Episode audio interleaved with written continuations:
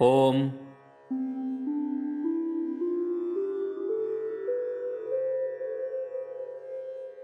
My name is Ram Vakkalanka. I am a yoga philosopher, Sanskrit expert, Nada yogi, and meditation instructor. I would like to welcome you to my podcast, Yoga Philosophy and Wisdom with Ram Vakkalanka. In this episode, let's talk about spiritual ignorance. But first, let's begin with the opening chants. ॐ सहना ववतु सहनौ भुनक्तु सह वीर्यं करवावहै तेजस्विनावधीतमस्तु मा विद्विषावहै ॐ शान्तिः शान्तिः शान्तिः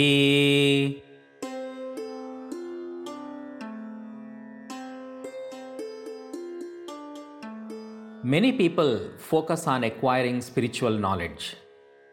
There are so many teachers, teachings, books, and other material that explain spiritual knowledge from many different viewpoints.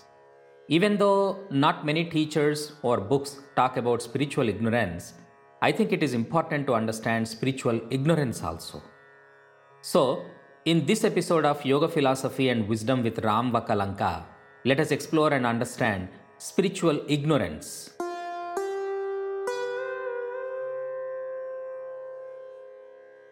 Spiritual ignorance is called avidya or ajnana in Sanskrit. The word avidya is used in Sankhya as well as yoga philosophies. On the other hand, the Sanskrit word ajnana is used more popularly in Vedanta and Bhakti philosophies. For our discussion in this podcast, I am going to use both these words synonymously, even though there are some technical differences between the two. Yogic scriptures teach us that spiritual ignorance exists at three levels. In this episode of the podcast, let us try to understand these three levels of spiritual ignorance as well as how to remove them. The first level of spiritual ignorance is known as abhavana in Sanskrit language.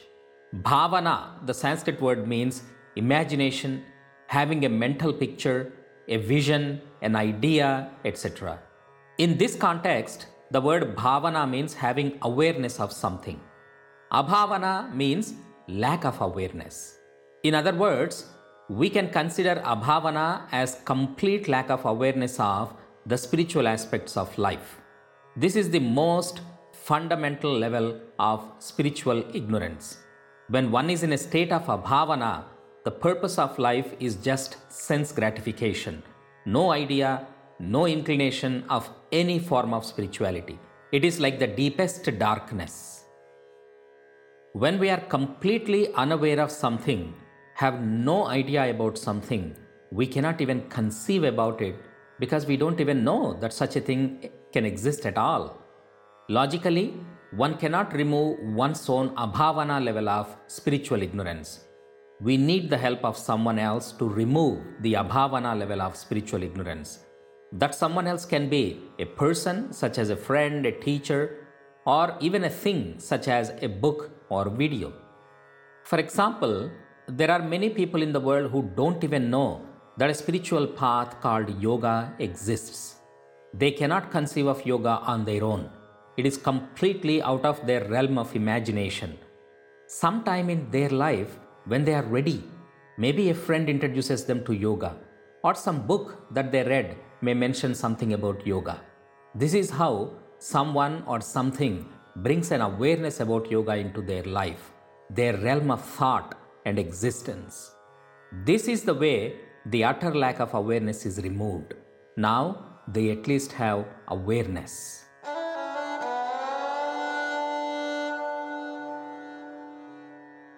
Let us move on to the second level of spiritual ignorance now, known as asambhavana. Asambhavana indicates a stage where there is awareness of something, but doubts and disbeliefs still exist about it. It is a stage where one is swinging like a pendulum between belief and disbelief. There is some pull towards something, some inner voice inspiring one to follow a certain path. But then there is this nagging voice in the mind that is still not sure. This can be described as a state of lack of complete faith, a state of uncertainty. Continuing with the example of yoga, now one is aware of yoga and its fundamental teaching that one is a spark of the divine energy. But at the same time, there are still doubts in one's mind about the teachings of yoga. If everyone is supposed to be a particle of the divine, why is there so much pain and suffering in the world?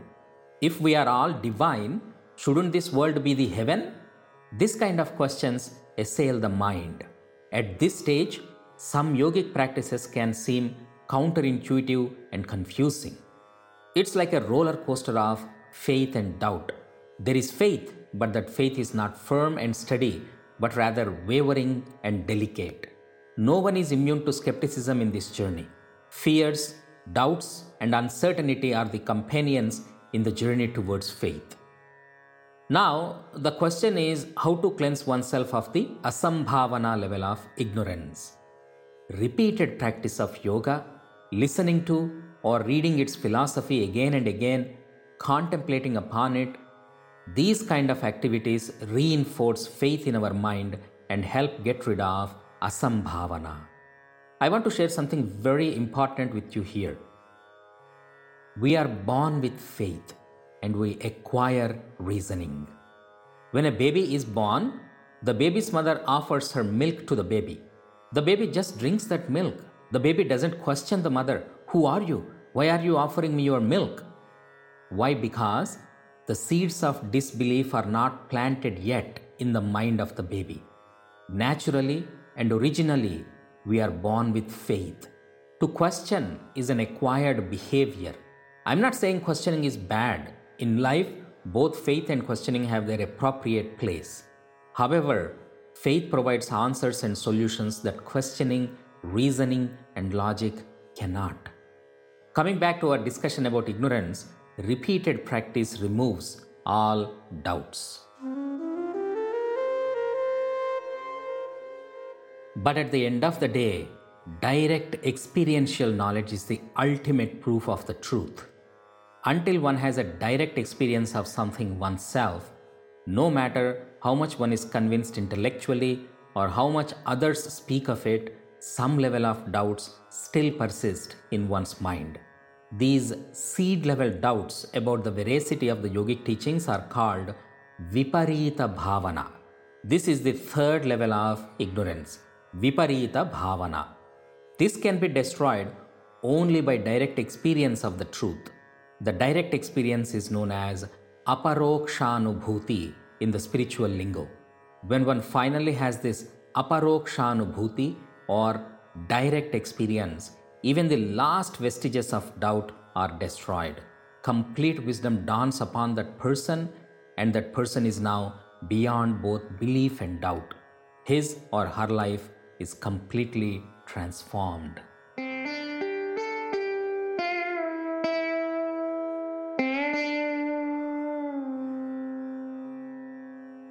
In today's podcast, we understood the three levels of deep rooted spiritual ignorance and how to cleanse ourselves of each one of them. Thank you for listening. Once again, my name is Ram Vakkalanka. I'm a yoga philosopher, Sanskrit expert, Nada yogi, and meditation instructor.